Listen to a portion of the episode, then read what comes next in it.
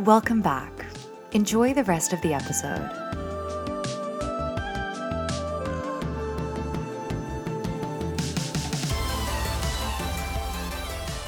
So before we move on to the next thing, Mike, like we've been talking about kernels and fission reactions.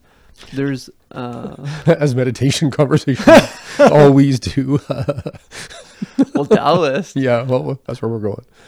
So there's this idea that we're star seeds.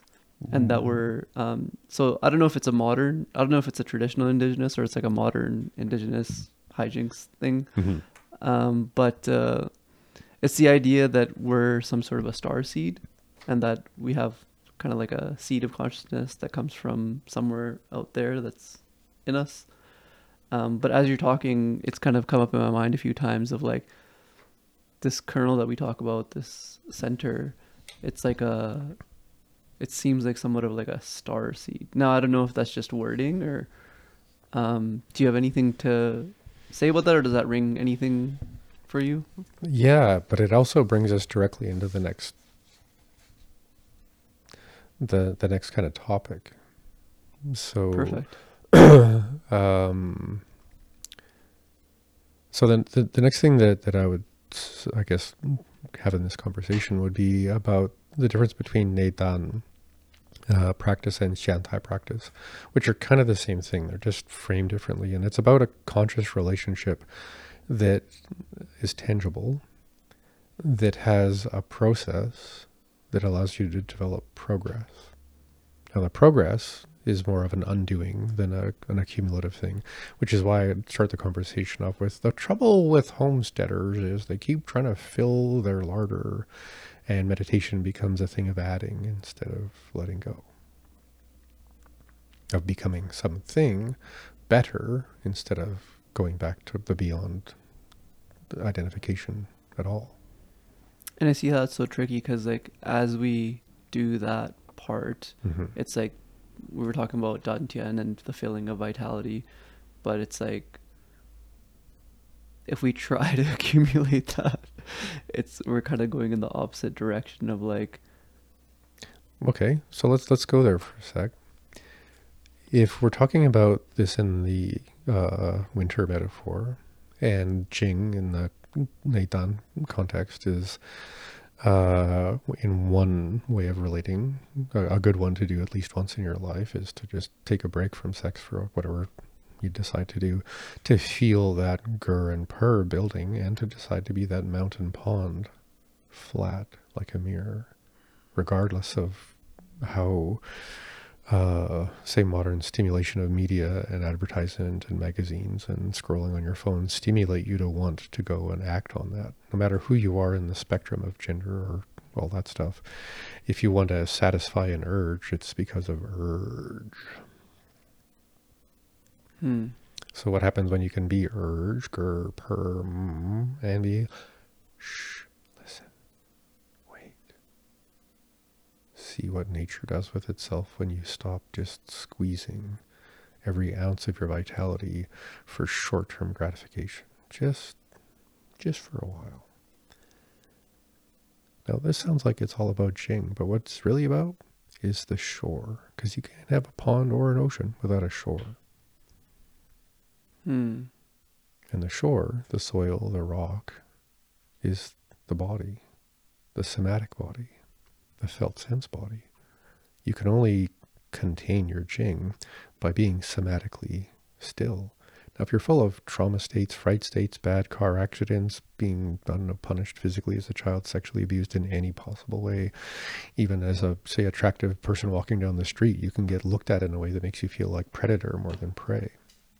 So there's a lot of things that in life, I mean, or you know, say you're trying to pay your bills and you don't have enough money and you're just freaking out about the consequences. What's that like somatically?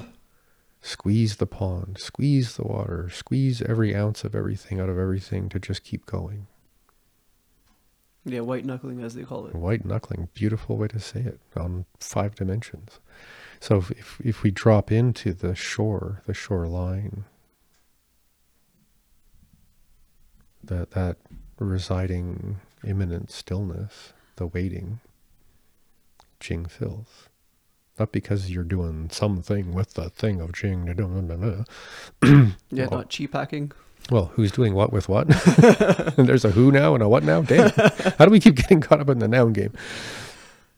Right? So when we sink back into that relationship of stability and waiting and allowing fulfillment to fulfill itself by just being stable in our, I don't know, in the way I'm just watching you just adjust your posture right now. Mm-hmm. What are you doing with your body right now? So I'm sitting back in my body. I'm kind of wiggling my spine. I got my leg up, so my hip is opening, and I'm just receiving. So if you were to review what a good standing posture has in it, what are you doing right now with your embodiment that kind of mimics a good standing Qigong meditation posture? I guess one word would be alignment. Kind of relaxing the lower part of my body, like my perineal floor, coming into balance. Pelvis like a bowl. Oh yeah, the cadence. Yeah. So pelvis like a bowl, ribs like a barrel, hanging from above. Right. So if relaxing the face, relaxing the back of the neck. Yeah. So if your pelvis is like a bowl, is that not the same as the shore that actually makes the pond and the mountain possible? Because now you're embodying, receiving, collecting, gathering, filling to overflowing. And overflowing is something that you can do in the sense of sexual impulse, or it can also be the way that you create the source of life through, having kids, or the way a mountain pond feeds all of the trees around it. So it's about becoming a good pond by becoming a good, well, good is the wrong word, becoming pondness by becoming shoreness. So then it's about state, somatic state. Yeah, like I said before, like a deeper collaboration with the body. Yeah, so if we're going to go back to the starseed kind of context, stars are made of stardust. Dust is the soil of the universe. Soil gathers into all the shapes and sizes, and if it becomes a big enough shape and size, it can become a sun. What happens to a sun when it's done sunning? I believe it's a black hole or a supernova. Yeah, well, one and then the other, right? So here we are, just noticing that the universe seems to be having fun with yin and yang, black holes, supernovas, all the suns and planets and monkeys in between. Pardon me, human beings. I like to think of us as monkeys because it's fun to say. Wow, such a great imitation. Oh my God. Oh, was there a monkey in here? I've never heard you do that before. I thought I had fun monkey sounds. Anyway, so that's sort of the game with the starseed. The Dantian thing is like, okay, of course, every atom is a starseed. I mean, otherwise, how do we have nuclear bombs, right? Yeah, right. Split an atom with an atom, and you can E equals MC squared. Like if you have matter and light does light, boom. We have infinite energy, and energy becomes matter, and matter becomes energy, and yin and yang, and okay. Now we're back into an interactive dynamic that is chaos and order, and we have this blip in time as embodied beings to do the things, or also imitate the reality. And also connect in with the source of maybe the organizing kind of tendencies, say five elements or yin yang or, whatever the system is, doesn't matter. As long as it's a complete system, it's complete. Mm-hmm.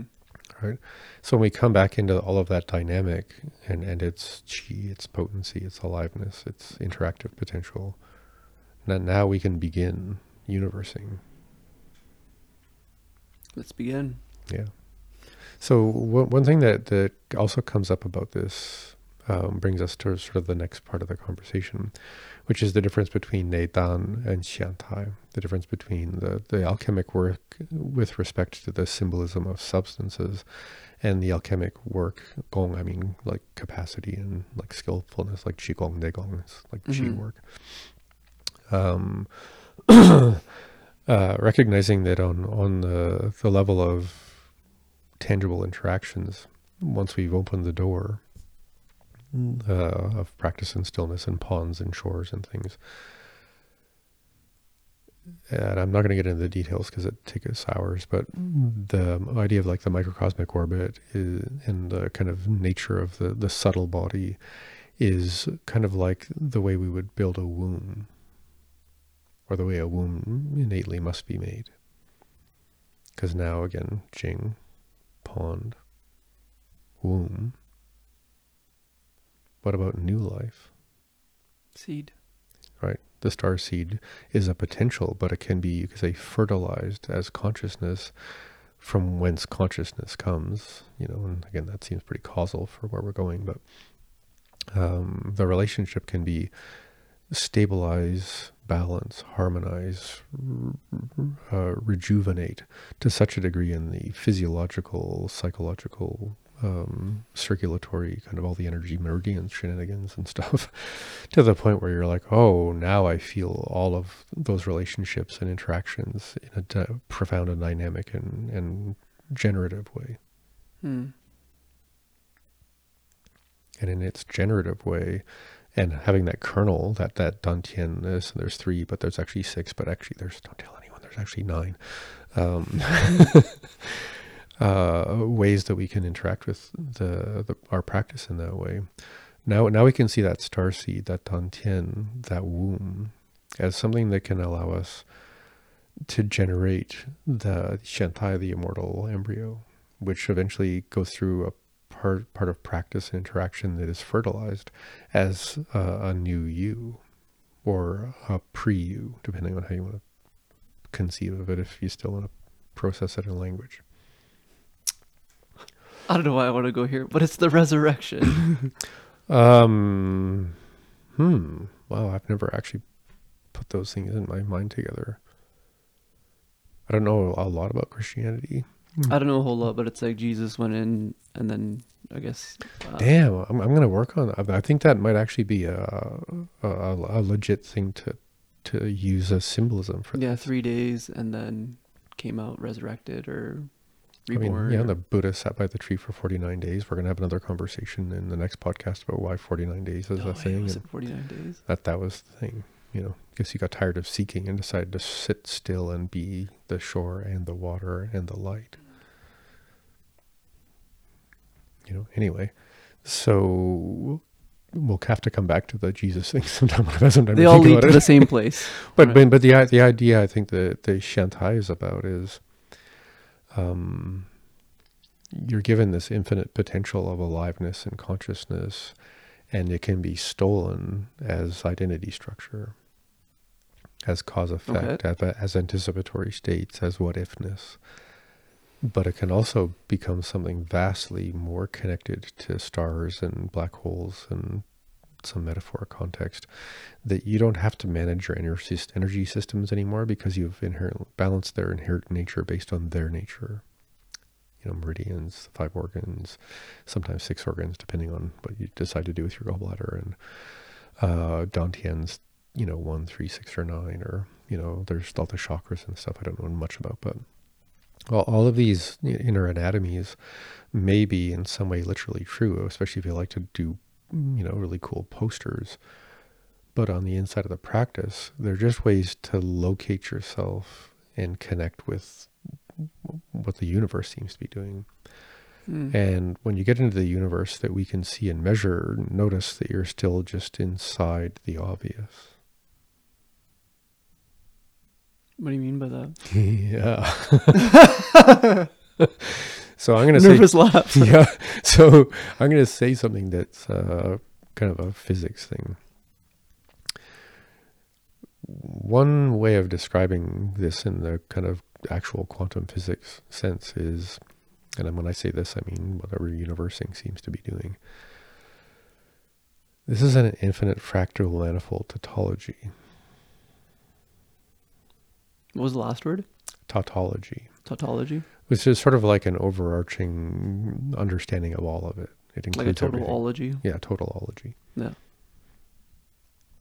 Okay. Right. So infinite, I think we're all kind of down with infinite. Yeah, fractal, we've seen cool videos. You know, I think we can all respect that, especially if you're familiar with like the massive hallucinogens in the world, like say ayahuasca, iboga, proper dosing or heroic dosing with psilocybin, things like that, that, you know, people have been doing for thousands of years to just get through the little universe, the little, oh, there's planets and gravity and black holes and suns. Oh, look at that. It's so cute. It's like a little, you know, farm or something. Sandbox.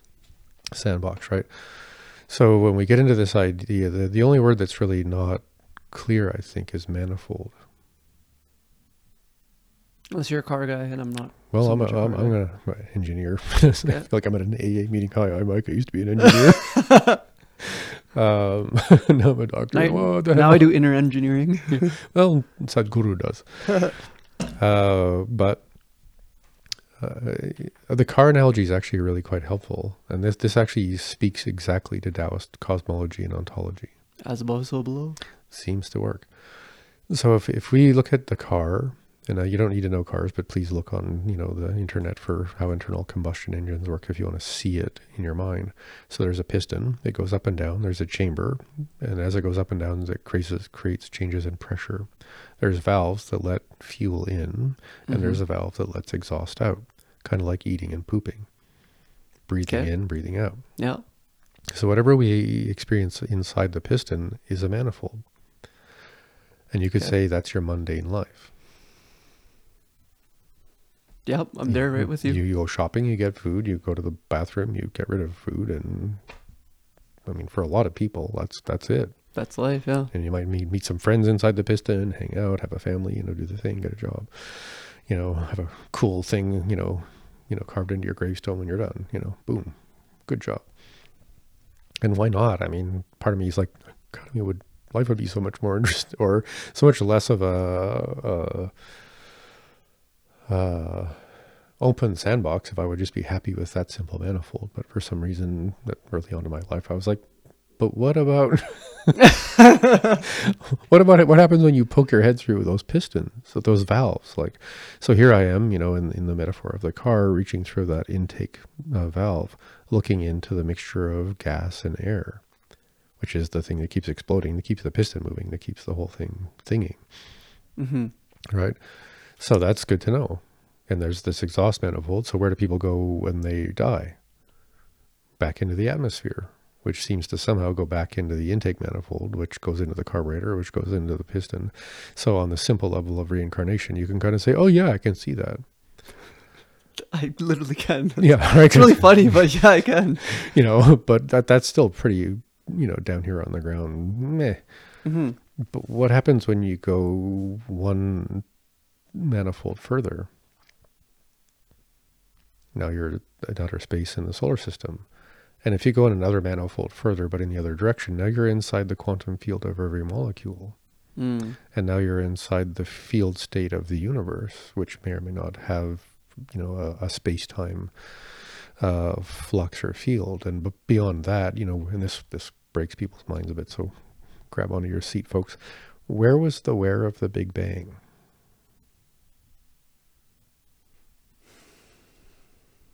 Was No Words a podcast about things that we can't talk about? Right, and the idea is to kind of like break the causal mind and realize this whole manifold tautology is, no matter where you are in the universe, from a fractal point of view, you're within one, you know, one fractal layer, if you will, and below it is another fractal that looks like, you know, isn't it interesting that a solar system looks a lot like a molecule or an atom? Which looks a lot like a galaxy, which looks like, you know, however we're going to keep going. I mean, that's not literally true in a way, but it sort of helps us with the metaphor. No matter how far you reach down and in, or how far you reach up and out, you're going to keep finding, in a way, a manifold that has some kind of tangible interaction until you're beyond the tangible. And that's sort of a part of what we mean when we talk about the womb and the embryo. And this idea of waiting until fertilization, or waiting until you kind of get the joke, get the isness, get the paradigm enough to stop trying to understand the paradigm and recognize you're just paradigming. And when you give up on paradigming, now you're alivenessing.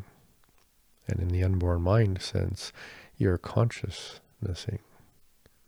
And it has a locus, a kernel, you know, in the sense of where you experience it as, from, and through. And that's the next beginning, the next doorknob. And without that kind of training, there's really no way to even have the language to go beyond that. But that's where Nei Dan and Xiantai or Shangtai, that kind of sacred embryo practices, revolve around, is the awareness that when you sit in profound beyond the selfness practice, you're going to find the center of what may still be, but hopefully soon won't be, you. In the sense of the imminent attrition of anything that separates you from what makes all of this possible. So that's, again, the falling back into the ocean, releasing the constraint of the paradigm, the manifold, and just keep expanding. And or you could say, you know, if you see this a lot when you, with screens, you can kind of like spread your fingers apart and now you can zoom in like a microscope. Imagine doing that into the center of the quantum whateverness of the inside of, you know, the structure of atoms. Or sort of scratching away at the telescope, microscope, telescope, same thing, different direction. Mm-hmm. At a certain point, we just stop reaching. But you have to reach beyond the knowable, beyond the self, to actually begin a connection with what's the infinite, you know, fractal, manifold, tautology. Right. For some reason, I keep seeing you in that song by the White Stripes. Have you seen the video? Da, da, da, da, da, da. Oh, I love that song. Have you seen the video? It's just this fractal thing. Oh, I've seen that one, yeah. Yeah, yeah. That's, mm-hmm. It keeps, yeah. So something like that, probably. Yeah, so let's say there's 10, 20, 30 years of, you know, to-do list, to-be list, to encounter, to tangibly interact as through and beyond the unborn mind, as a self, beyond the self. And there's which brings us to sort of the last, you know, thing on the list of things to speak to, is how to actually say, bring it on to the beyond that. Mm. So bring it on. So this is the word that gets misunderstood. So I guess it's... Let's, just for the sake to support our listeners, because we've just gone through like crazy dimensional, whatever the hell. What's the name of this podcast episode? It is Zen, Daoist Alchemy, and Apophatic Realization. Not apathetic. Funny joke. So yeah, what is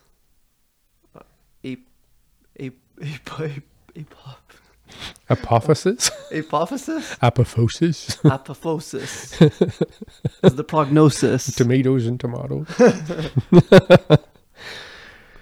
So that term is sort of a European term, and it comes from a tradition of monastic, hermetic Christianity, the sort of Stoics. Okay. You know, and then there's a lot of ways for Stoicism to go. But what if you're sitting there as someone in a God religion, and there's, you know, I think 3,000 or 4,000 of them still in the world. It's a lot of God religions, a lot of gods. Well, I mean, you're going to frame it in that whatever context you get, you know, from your culture. Mm-hmm. So there you are, and because we're speaking English in the Western world, you're, you know, there's the Jesus thing, you know, you can take that wherever you want to. There's the God paradigm of that, you know, whatever manifold meaning that might have. And you have this moment of like, and I want to say this really clearly. Apophosis means that you deny the existence of God as the true God. Because if you and I, as conditioned proto-human post-primates, can get God, that clearly cannot truly be God. Because I'm a myopic, fidgety, dopamine-driven what-if mind. And I'm presumptively going to say, oh yeah, of course, God. Yeah, I get that totally. I call God Fred just for fun, because he's my homie, you know, he's going to be a he. And that's sort of the joke, is like, if you know God, that's not God. Dao ke Dao fei chong Dao. If you can know the Dao, it's not the Dao.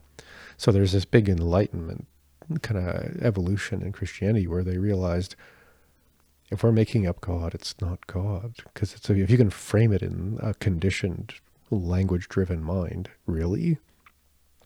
Language can contain... the uncontainable? Big G God. Big G, yeah. So that's what apophosis is just the realization of just stop pretending you're going to ever know as you. Mm. Would that be getting the joke? I think a part of the joke is definitely. Part of the joke? One, there's a you. Two, there's a part yet. Of a you that could ever get something way beyond what needs a you. Right.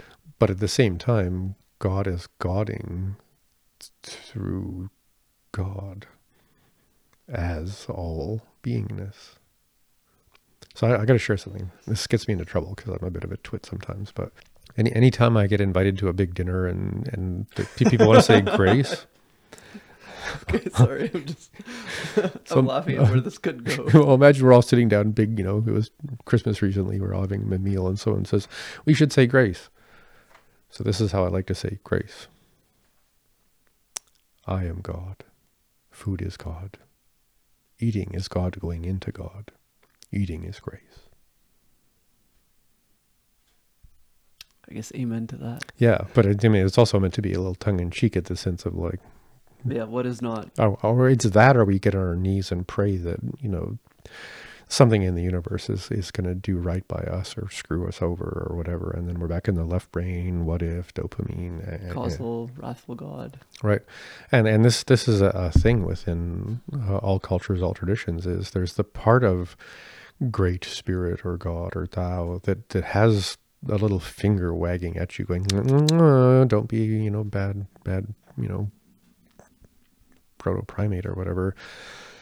And that might help us organize ourselves in a way for better collaboration and overall success. And, maybe we need rules to make sure we don't get eaten by the proverbial, bad monster in the forest. But yeah, like moral standards. Organization seems to be a theme within the manifold fractal tautology.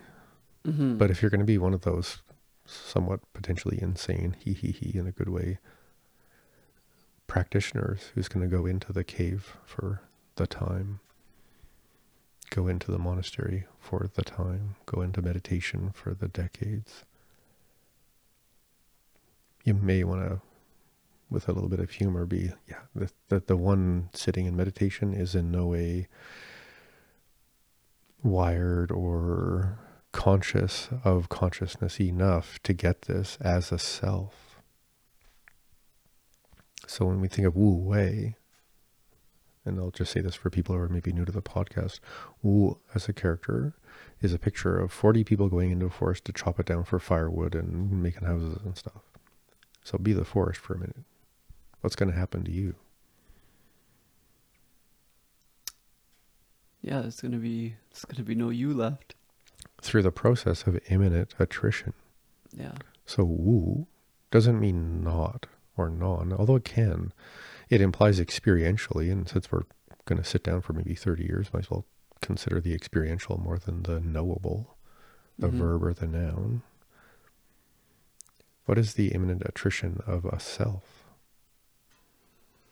Right? And then we look at Wei, just because that's Wu Wei. Wei is someone feeding an elephant to see if they can make the elephant bigger, which is an opportunistic, dopamine-driven, anticipatory what-if kind of effort. I mean, there's effort like Gong, like get good at what you're doing.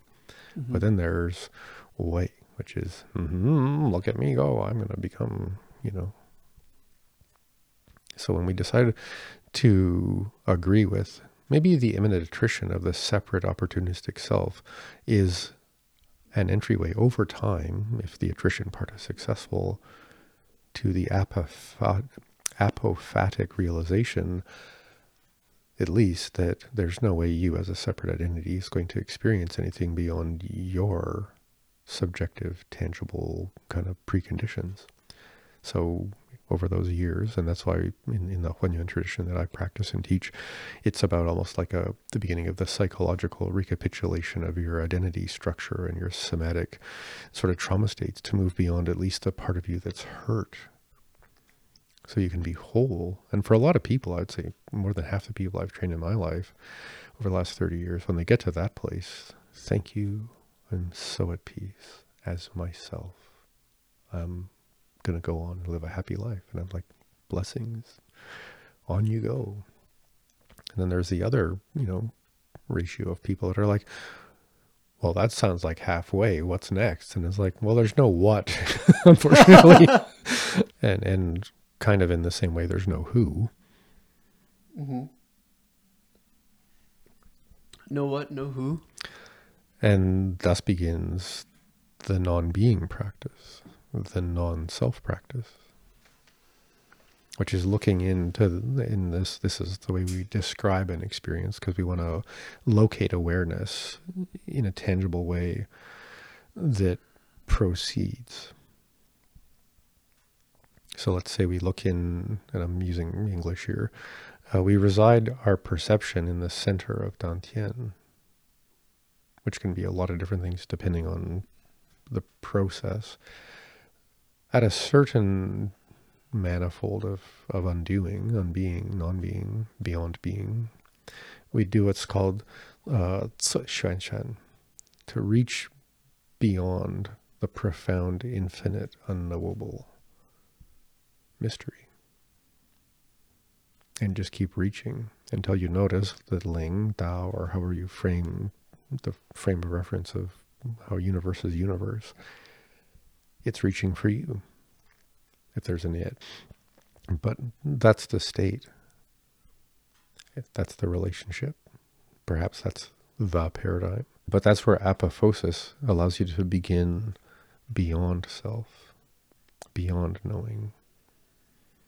And it's in that state and in that relationship that you could say you fertilize the embryo and it becomes the fetus. Now, some people take that literally, and now I have a spirit fetus that I'm going to bring up above my head and send into the celestial realm to hang out with the ancestors and the immortals and the blah, blah, which clearly is just shenanigans of the left brain. It tells a good story for your grandkids as to why is grandpa sitting in the, you know, back hut 6 hours a day and everyone has to be quiet or something. You know, so when we can have the story around it, but the practice is imminent attrition of separation, of opportunism. And this is where, and this gets a bit medical, but for those of the listeners that have a sense of, say, a bit of physiology, you're either experiencing existence as a dopamine-driven, cortisol-loaded, you know, animal, or as a profoundly serotonin rest state, isness, in the acetylcholine of just being, felt sense aliveness in stillness or movement, which is why a lot of Taoist practice loves to play with stillness and movement, the stillness in movement, the movement in stillness, and all that, because it keeps bringing us back to the tangible isness of felt sense instead of story, state, story, state, story, left foot, right foot. And when you finally just dive in, if you still have eyes, you know, pupils first into the mystery gate without any beyond, then you could, and I'm saying this to try and lead the mind, I guess, but the distance between your pupils and the conscious source of consciousness itself, whatever that might be, and again, that's left brain the way I'm saying it, it reunifies. Now, a way you can see this in away, and you ever heard the this is jumping topic a bit, but we'll get back here, we're almost done. Have you ever heard the guidance that if you ever take LSD, don't look in a mirror? Yeah, that's a thing.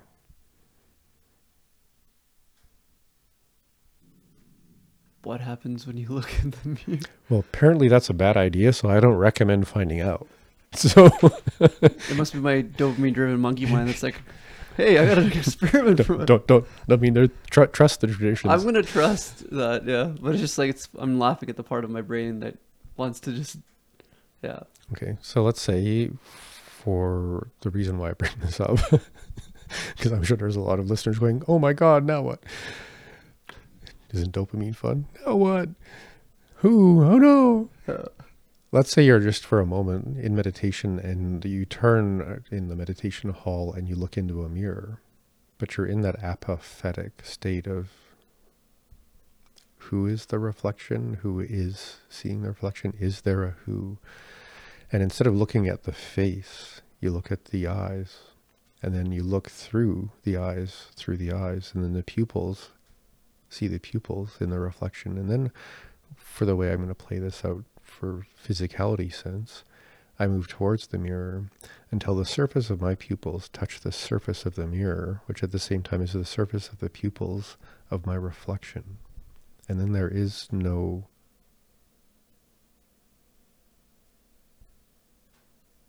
meaningful pregnant pause, because what else is necessary to be spoken when you're beyond? Just seeing beyond seeing. No self, no reflection, no observer, nothing to observe, just coherent, conscious realization. That's a state that's worth 30 years.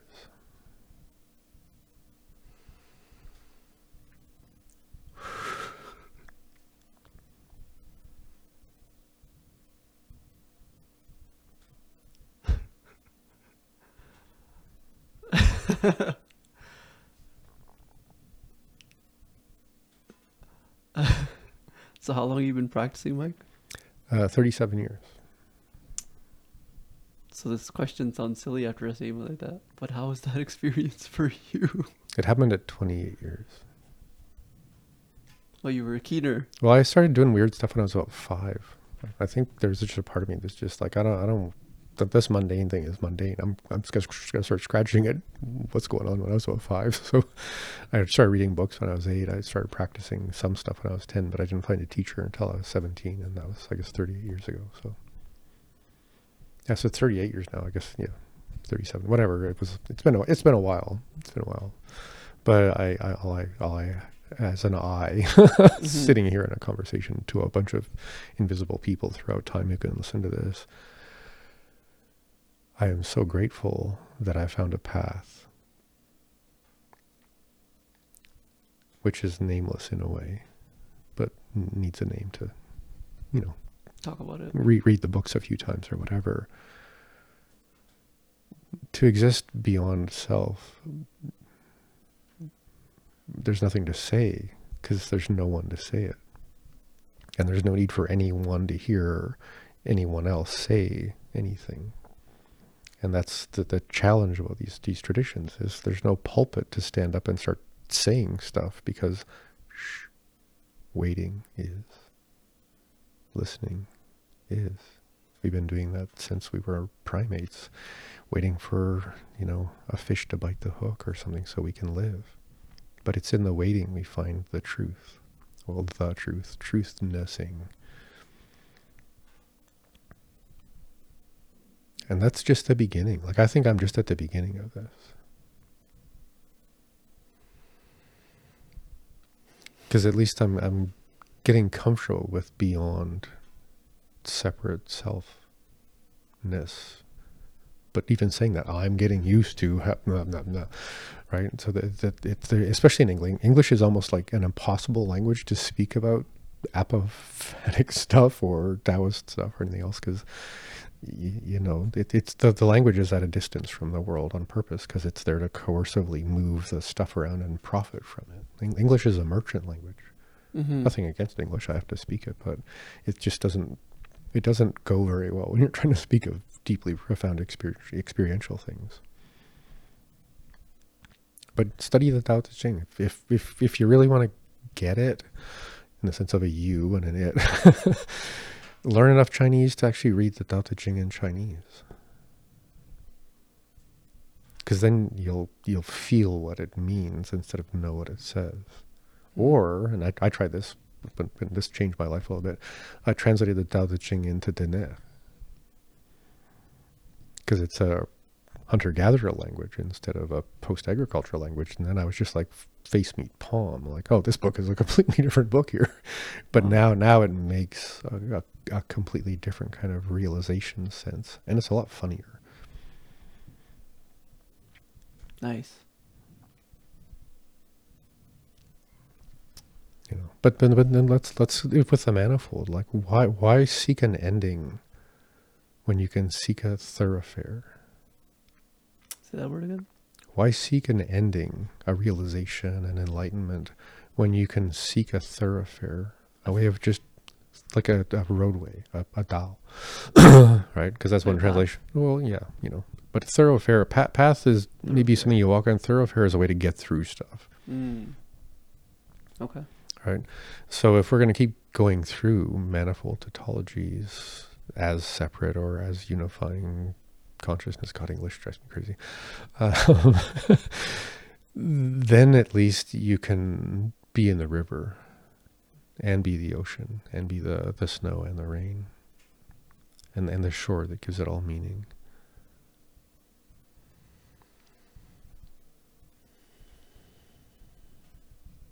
And then play, swim, dance. Please dance. I love going to it. I've been in this relationship just under a year now, and we go to ecstatic dance every year, or every week, at least once if we can, sometimes more. And it's like Qigong and music and you know, Huan Dao returning to the source in a way, Huanyuan in a way that is so fun, because you're in a room full of people and there's great music, and that goes through like a little cycle story in the way that this set gets set up by the DJ. And it's in silence. You're not allowed to talk to people, so you can't left brain your way into the whole hookup culture thing, although that's going to be going on anyway. But luckily, you know, my partner and I are there, don't have to worry about the mating dance so much. And then you just move. So if anyone's seeking recourse for the where this starts, which is waking up to the realization that your meridians are caught up like a person being pardon me for the memory of being zapped in the thorax with a cattle prod. I mean, I remember when I first started recognizing, you know, kind of the PTSD part of my childhood and, you know, a really bad rock climbing accident and things like, until we can feel how like constrained and collapsing and contorted we are somatically, you can't even really begin the soil part, never mind the water part. But they're all simultaneous. If we go back to the Taoist alchemy very quickly, you know, there's sort of a sequence. Refine Jing, transform Qi. Refine Qi, transform Shen. Refine Shen, return to Dao. And in some traditions, you know, refine Dao and return to emptiness or Qi. Now that sounds like a really interesting stair to climb, you know, 1, 2, 3, 4, maybe 5. But it's also simultaneous. Mm-hmm.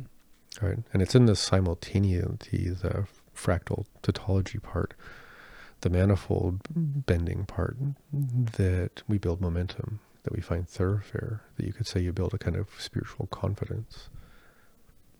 But if you don't commit to a practice, if you don't have a tradition that has a process, if you don't have a teacher who can help you navigate things, you're kind of like the proverbial person who's not a really great swimmer lost in the ocean. Mm-hmm.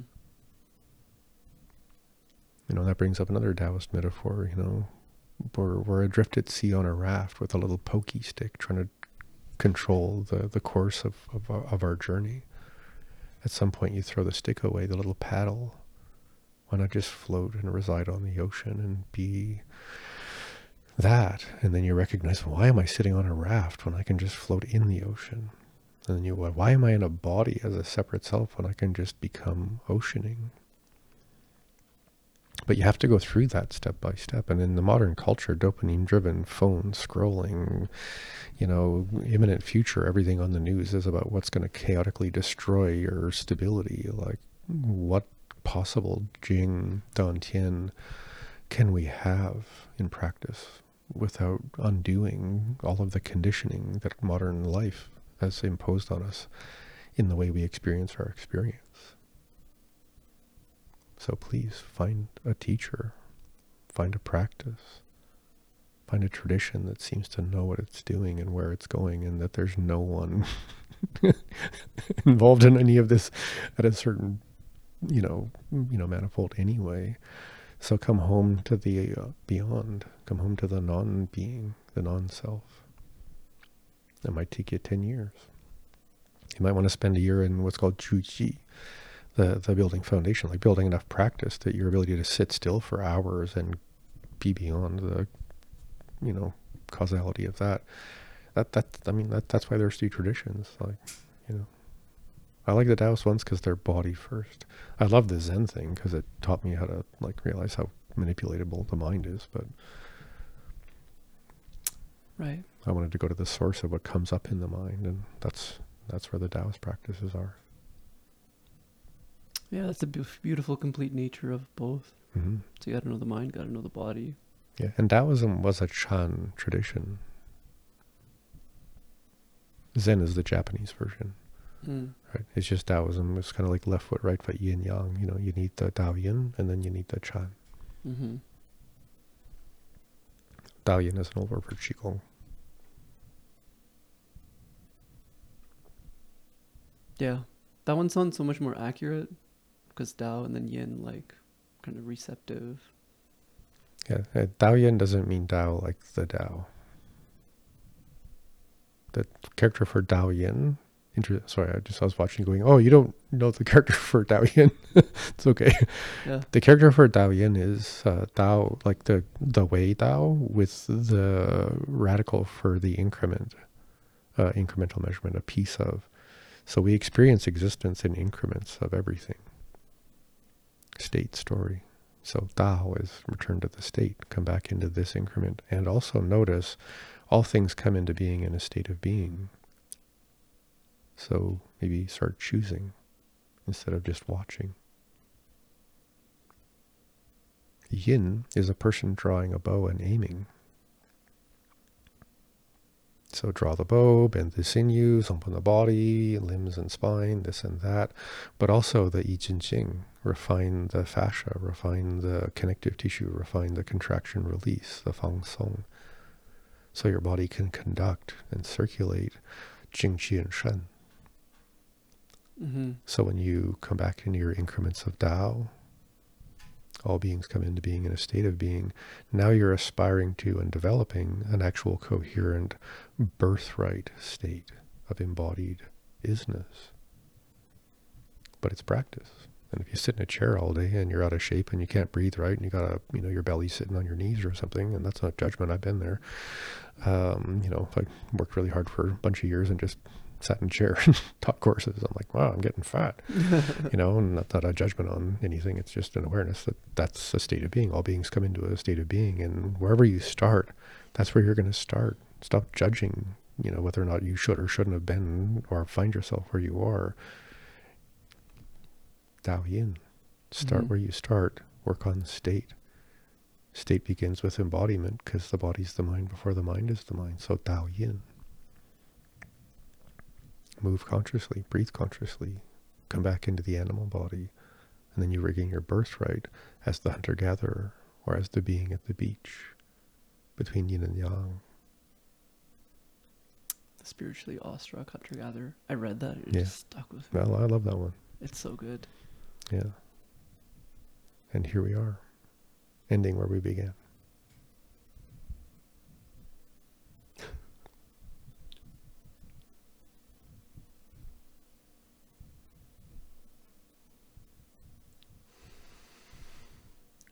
Pregnant pauses.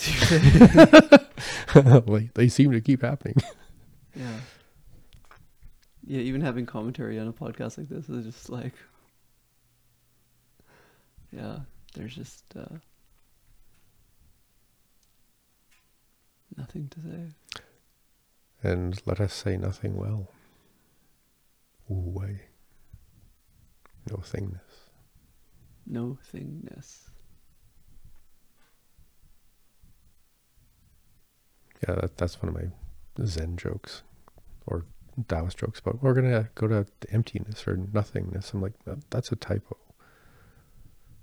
Because in a co-animate, co-creative, fractal world, it's no thingness, no separate noun object. All things, you could say from a quantum point of view, are just universing, you know, in twisty little states of quantumness to build stuff so we can have consciousness to play.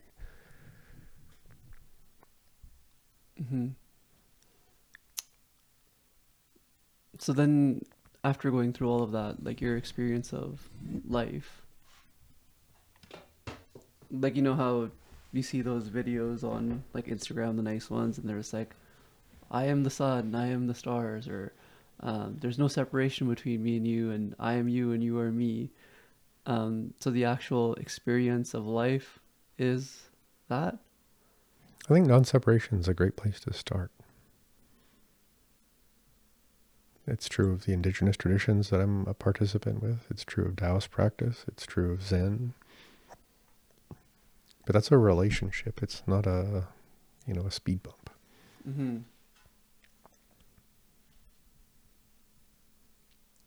Fall back into the ocean. There's nothing to aspire to. Stop feeding your elephant. This isn't a circus performance. Although sometimes it sure feels like that. Especially as I make YouTube videos to let people know what I'm doing so I can, you know, feed my family. Yeah. This is a brain-hurty one. Brain-hurty one, okay. Maybe we should have a little tagline at the bottom. This is a brain-hurty one. Or this will break your mind open. Ta-da! I remember the last podcast we did, the Nei Gong one. And near the end, you were like... because we were always talking about who is the one meditating, right? And near the end, you were like, oh yeah, we have to actually answer that question at some point. And that was my comment, is, my brain hurts.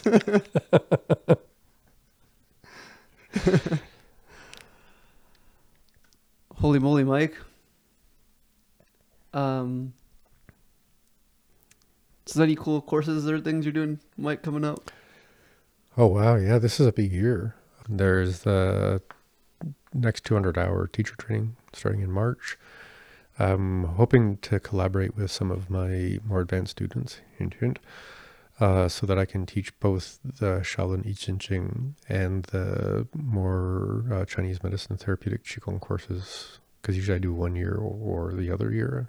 I want to see if I can do both this year, if I can get some people to help me out with that. And then there's a course that I do out every 4 or 5 years, which is a 49-day daily commitment practice, which I actually lead or co-lead live. So we do like a live online thing through, you know, social media or whatever apps are cool at the time. Every day we get up, turn on your computer, practice every day for 49 days. For people who, for time zones and stuff like that, can't, they often start either the next day or the next week, and they follow their recordings every day. 49 days. So thank you, Mike. Thank you, our listeners that have been following us through this journey. And like Mike was saying, the next podcast is going to be about, you know, that 49-day committed practice. So stay tuned for that one. Any last closing remarks, Mike? Please send questions, comments, your experiences on where the podcasts are, because I want to, you know, develop this podcast more, and my schedule is finally kind of landed in a way that's more predictable, so we can do these more consistently. I'm hoping to bring in other, I don't know, Gong people who are competent at whatever. Especially in the Taoist context, Taoist alchemic practice, you know, people that I've, you know, known or worked with for a long time, and just to let them, you know, tell their story as the themness gradually dissolved or whatever, and that's all that. Cool. But the more, you know, as, you know, listeners say, you know, that this is what I want to engage in more, learn more about, or, you know, less of this, more of that. Yeah, because then it, you know, the flow with the Tao will flow, because it's, you know, within the community of people who are participating, you know. I mean, there's listening, and then there's like, oh yeah, I'm kind of on team primordial Tao here.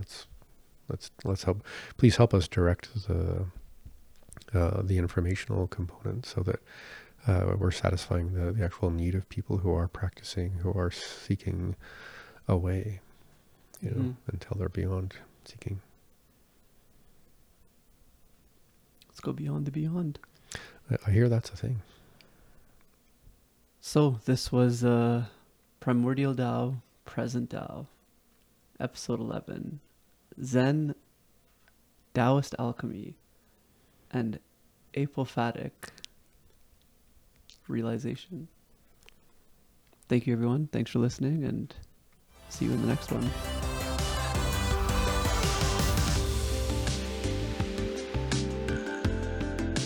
Thank you for exploring and enjoying Primordial Tao, Present Tao.